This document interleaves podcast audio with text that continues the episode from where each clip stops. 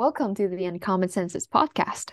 In this special series, SustainabiliTEA, where we spill the tea on sustainability, we will discuss issues that centers around the environment and human development, specifically companies, technologies, policies, and individuals. In this series, we have a special co-host, Ms. Lianna. She is currently pursuing a major in sociology and global sustainable development in the University of Warwick. Without further ado, let's get started. As the concept of green and sustainability becomes increasingly popular in business and in more developed countries and regions, green energy development has also been on the rise. What is the current situation for technologies in clean energy and the recycling industry, and what will it become in the future? Welcome to the Uncommon Senses. In this episode, we will discuss our views on the technology advancements in the field of mm-hmm. sustainability. So first, let's have a look at the current energy usage distribution in the world. So yeah, maybe I will throw this as a question for Joshua and Lianna. Like, what do you think about the current usage of energy in terms of how it's being distributed for non-renewable sources and possibly also renewable sources? What do you guys think? Um, so personally, um, I think that um, Although there has been more talks about using renewable energy in recent years, I think due to its accessibility, limited accessibility and also its cost, I think um, primarily society still tends to use more traditional um, mm-hmm. sources of energy that tends to be more polluting or as it is perceived so. Mm. I think like in the UK especially, like we mm. have we've been having like these surging energy costs and like a big reason for that is actually because of how much the UK relies on. Mm. Like still relies on fossil fuels at least compared mm. to like other European countries. So mm. Lianna, you made a really nice point, and I I will get back to that at the end of this episode because I did find a dude, a professor, and then you know he's he, he talks focuses a lot of about like UK energy specifically and yeah we're gonna come back to that but yeah I mean you guys are totally right. I just you know as of right now I guess this is the common sense that you know we're mostly using non-renewable sources and specifically like coal uh, crude oil and natural gas. So mostly these non-renewable sources they come from fossil fuels and the first one let's talk about coal. Um so i learned this in my no environmental science course. So coal is uh, comes from large ferns and swamp plants from 300 million years ago. I guess a fun fact of where you get your coal. And the world's coal reserves are enormous. And all of uh, these reserves have like 10 times greater than oil and natural gas combined. So we are like possibly we talk about like oil shortage but i i don't think coal is you know an issue because you know the reserves are really large and most of them are located in the US, Russia as well as China, and uh, these resources could provide us several thousand years of supply. But then yeah, coal has you know a large CO two emission and pollutes the air um, significantly compared with you know crude oil and natural gas and yeah so that's that's coal coal and the second one crude oil. Um it comes from sea animals and algae. Fun fact. And also these crude oil reserves are i guess distributed acro- uh, across the world. Actually most of them are in venezuela and of course in the middle east like iran iraq saudi arabia and also some in canada these reserves has also expanded throughout the years as technology advancements in extracting oil um, has you know developed and become better. Like there is extracting oil in the deep ocean or like oil fract- fracking all of these technologies and you know some of them are kind of controversial um, but that is crude oil as of the situation right now and the third one we have natural gas and it has become increasingly popular over the years because the carbon dioxide emissions of natural gas is 50% less than coal. However, a lot of natural gas reserves are uh, mostly in Russia and the Middle East, and all of these reserves combined is not just like geopolitical thing, but then these reserves only have a 60 year supply at the current usage rate. They're going to run out of natural gas soon. I guess that's the message. And but then if you look at like the trend of these energy usages, these non-renewable energy usages, they have been decreasing, and especially for coal. And the future predictions of these non-renewable energies, you know, are projected to decrease even more. So it's currently already decreasing, and it's just projected to, you know, decrease even further. But then, you know, many still remain skeptical that you know at some point in the near future our main energy source might come from renewable energy even though that you know renewable energy energy sources showed a positive trend and then non-renewable are decreasing. But like some people still still think like there's it's it's not going to ever you know replace the non-renewables. But then for me personally i'm kind of quite optimistic because it's not because I feel like, okay, humanity is great. I have faith in it. And we know that using more renewables is kind of like the right thing to do. But then I feel like the power of money is very important in terms of developing all of these technologies. Because, like, if you kind of think it through, like, at some point, the cost of renewable energy will, you know, decrease. Like, wind energy is kind of drastically decreasing and then the price of extracting fossil fuels from reserves in deep sea and glacier covered regions will become more expensive. So then we will, I feel like we will eventually reach that point where it's economically cheaper to produce renewables. Um, so maybe like I can throw some stats in. Um, so currently the break even price per barrel of oil from the Middle East is 27 US dollars. And then on the other hand, let's look at other technologies. It costs $52 US dollars of, of per barrel for deep water oil wells, 70 US dollars for oil shales, and $75 per barrel in the Arctic. So the price is increasing um, through different methods or different regions of um, you know extracting oil. And but then also like honestly speaking, there's also quite a lot of oil in the Middle East. So when will that point reach where you know non-renewables is more expensive than renewable energy i feel like that point is still up the, in the air. So like what do you guys feel about the future of renewable energy? Are you guys like optimistic about it like me? Or do you guys think that you know we are human race is ending soon and then you know we are going to keep using these non-renewables? Yeah, I find it really interesting because, you know, the idea of a transition energy source, obviously, mm. that's like a you know, a really good idea of trying to um, slowly allow society to adapt to a newer alternative source of um, energy. Mm. But, but I think also um, some political parties may kind of use this term excessively. For example, in Australia, they use um, they say that gas is a transition energy, mm. while they haven't really made the step of transitioning from like um coal to gas and gas to like renewable energy. Mm. So I think um people would really have to be careful in terms of using the term like transition energy source because um, I think they really need to set a plan of how they're going to transition from traditional sources of energy to more renewable ones, rather than mm. just relying on these so-called like tra- um, transitional energy source until they kind of run out.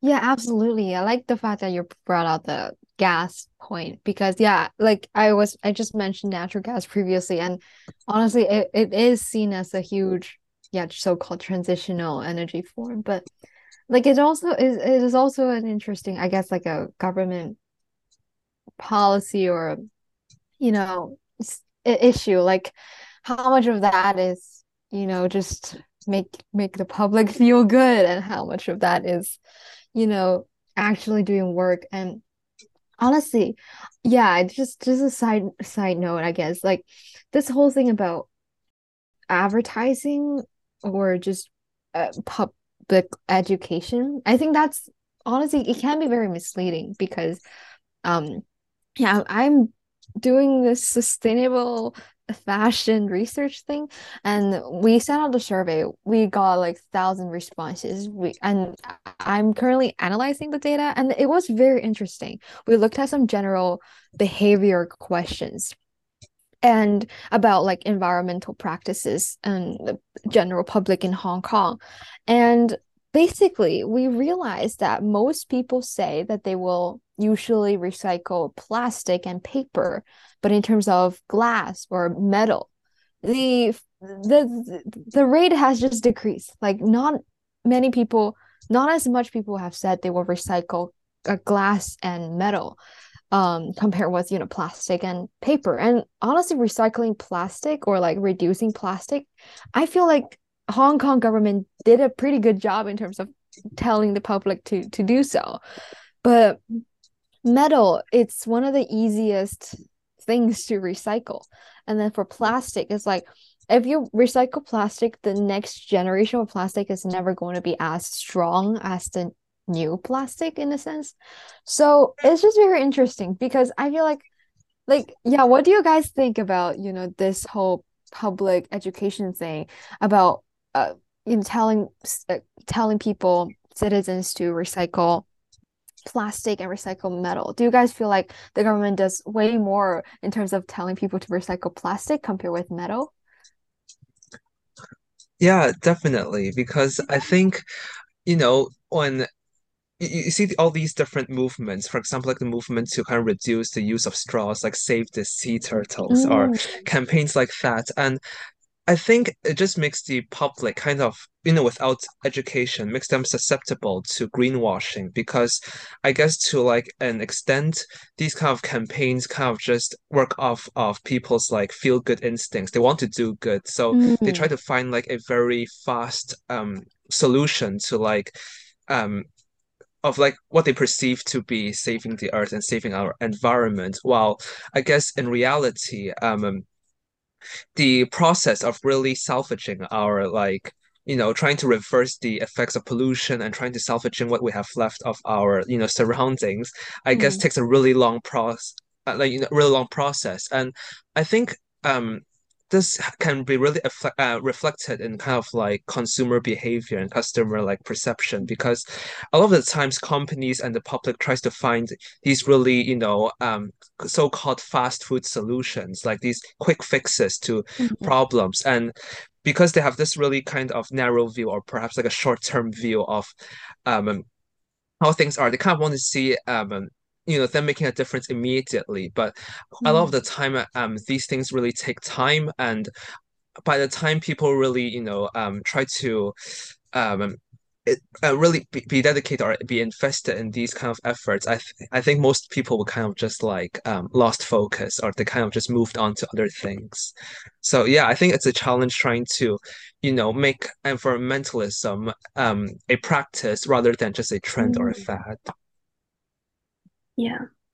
But I think I think it's interesting you brought up like the straws, the no straws Mm, campaign because I think like when you said like it, it seems like people are more aware of plastic recycling than metal than I think. mm, These campaigns, like the plastic bag mm, levy or like the no straws mm. campaign, they make people more aware of like plastic as right. something that is harmful.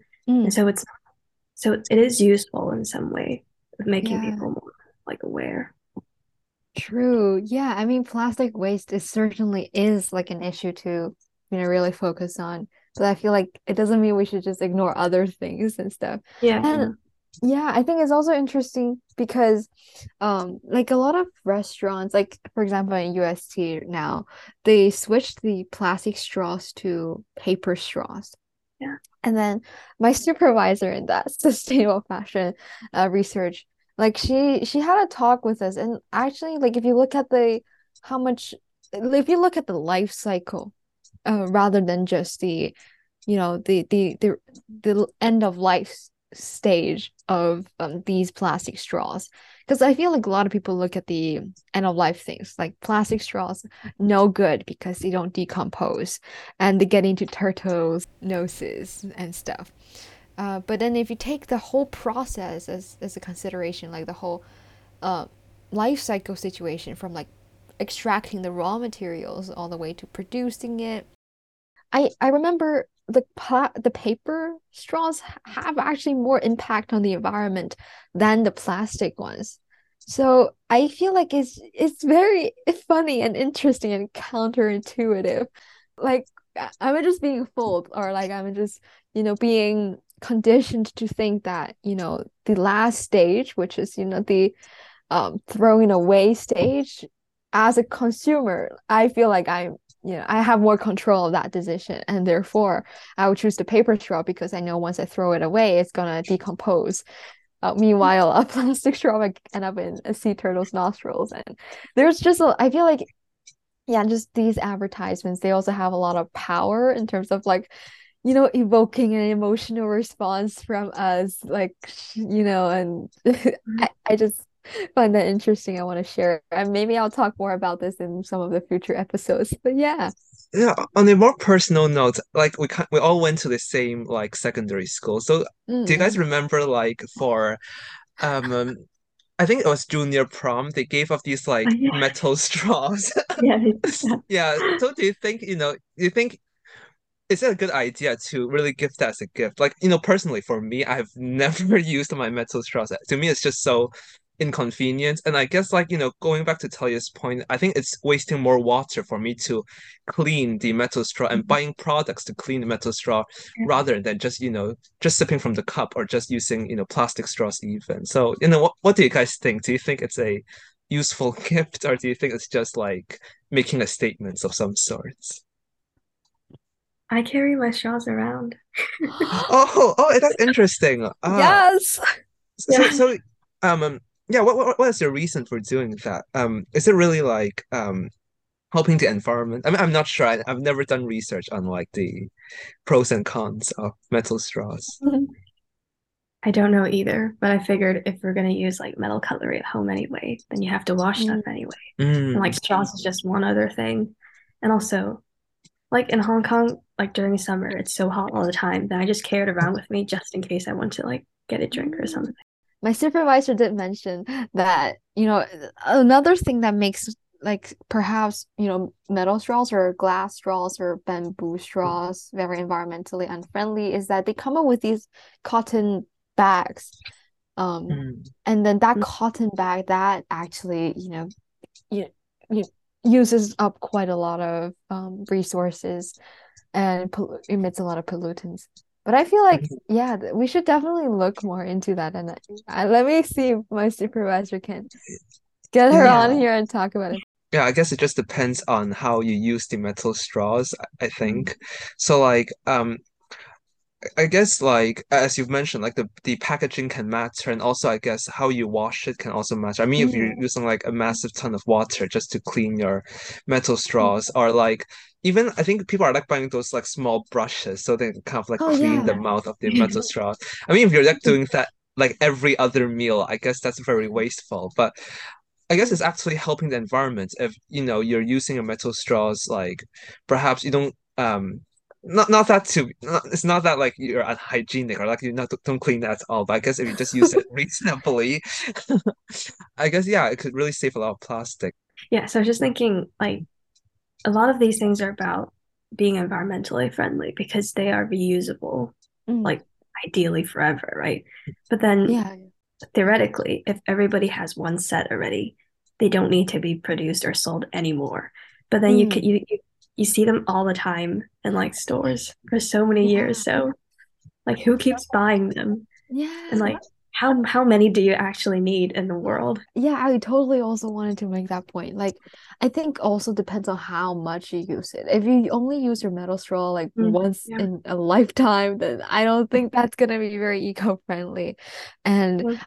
and also feel like wash like maybe washing the metal straws, that amount of water is not as significant as the water used to produce a metal straw because mm. even if producing metal you you need a lot of water and stuff but there's just a lot of numbers and statistics which i think is super fun to explore um and when we are preparing for this series, um, Lianna also made a really good point on this non-renewable energy, which is you know geographical advantages. So just now we talked about you know how where coal, natural gas, and like crude oil is distributed around the world, and of course our world right now, you know, there's these kind of geographical advantages of certain countries and regions with these resources, and we are kind of um, in the middle of a crisis right now. So um yeah. there's a lot of politics involved in that. And yeah just if we have renewable energy resources then are, are these things are going to happen once again like you know are are places that have are abundant maybe like wind energy or solar energy going to be you know, very well off, you know, they're they're gonna gain political um significance or like are they gonna be taken advantage of by, you know, other developed countries slash regions. So yeah, what Lianna, what do you think about this? Like firstly with the geopolitical tensions bit, I think it's definitely still going to come up with renewable energies just like any other form of trade and economic mm. competition. And trade in renewable energy also involves trade in not just energy, but also the technology that is needed mm. to make that mm. transition in the first place. So, like right. things like solar panels. If I'm right, I think China is the biggest producer and exporter mm, of solar yes. panels. If tension already exists and then you've already got trade wars and technological races, I don't know how that's going to pan out in the future. um, and then also when there's like asymmetric dependency on like the supply and demand. Right yeah. Like renewable energy. Then if other geopolitical issues arise then what if the producers actually have some kind of leverage like what Russia is mm-hmm. doing now? Also another thing is like even before renewable energy becomes dominant there are countries that are major fossil fuel exporters and depend on it a lot and would probably make this transition difficult in the first place and then within these countries that are very reliant on exporting fossil fuels, there are lower income countries too. And so, generally speaking, I don't know if lower income countries are going to become more influential. Yeah, I, I, I totally agree with you. I, I think, you know, there's always going to be, you know, inequality and also like, you know, shifting of different um, um, you know power centers around the world because you know mm. where there's humans there's like hierarchy there will be like you know struggle mm. over energy and other types of resources but yeah i think um, on the other hand you know you can also argue that um, renewable energy can also um, it's also um, beneficial in the way that it can provide you know more stable sources of energy to places that maybe well, you know, less accessible to like more traditional forms of um, you know, energy, for example, like oil or gas, which is mostly really localized. So, you know, mm-hmm. an example that comes to mind is hydrogen fuel, which can be made mm. from um, both sunshine, wind, and water. So, um, you know, these are kind of the uh, because of how you know it can be extracted from all these different um, types of methods i guess that um, it can make energy more um, accessible to different parts of the world as opposed to like more traditional um, uh, ways of um, energy generation, which mm-hmm. I guess is confined within um, where the resources are concentrated. So, yeah, but I, I'm really not sure because like the mm-hmm. world is always changing, and perhaps in the mm-hmm. future, political parties or like countries will find a way to even like mm-hmm. um to capitalize on that and you know create even more inequalities. So. I, I guess it just really comes back to the argument that you know nature and our earth really gives us all we need, but it really depends on us how we use those resources and how we're able to share them amongst like you know the human race and amongst different people. Yeah. I was doing some reading on green criminology. It's a very interesting field.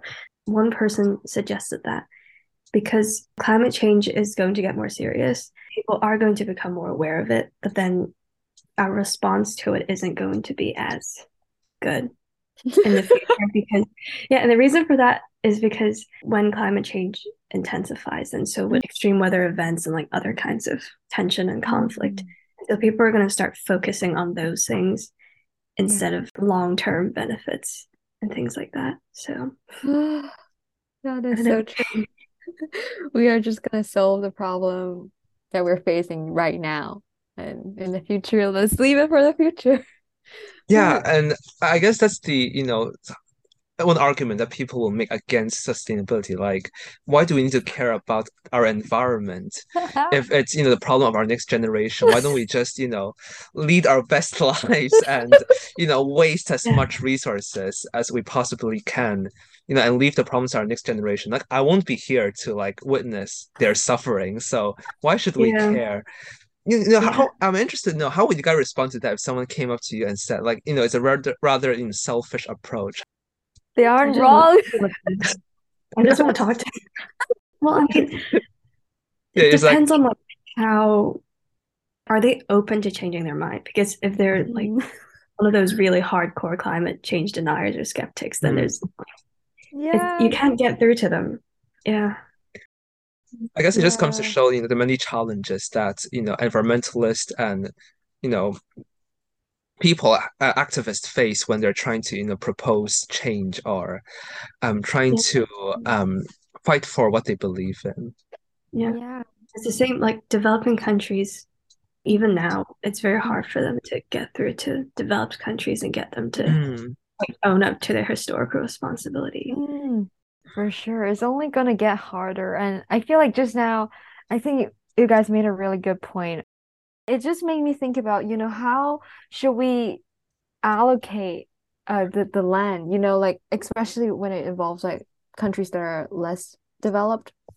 Like, am I going to maybe like me uh, as a, a particular developed country comes into a developing country, I was like, I want to, you know, buy this piece of land for my solar power or my wind power generation. And there's just a lot of things with this allocation of land. Like, should I build this land for, you know, building these energy? And these energy are basically going to, you know, more developed country. Um, or, you know, uh, same thing with biomass, you know, like corn, they're burning it for uh ethan ethanol, they're bur burning it for energy generation. Like, should I use these foods to actually feed the people who are who actually need this?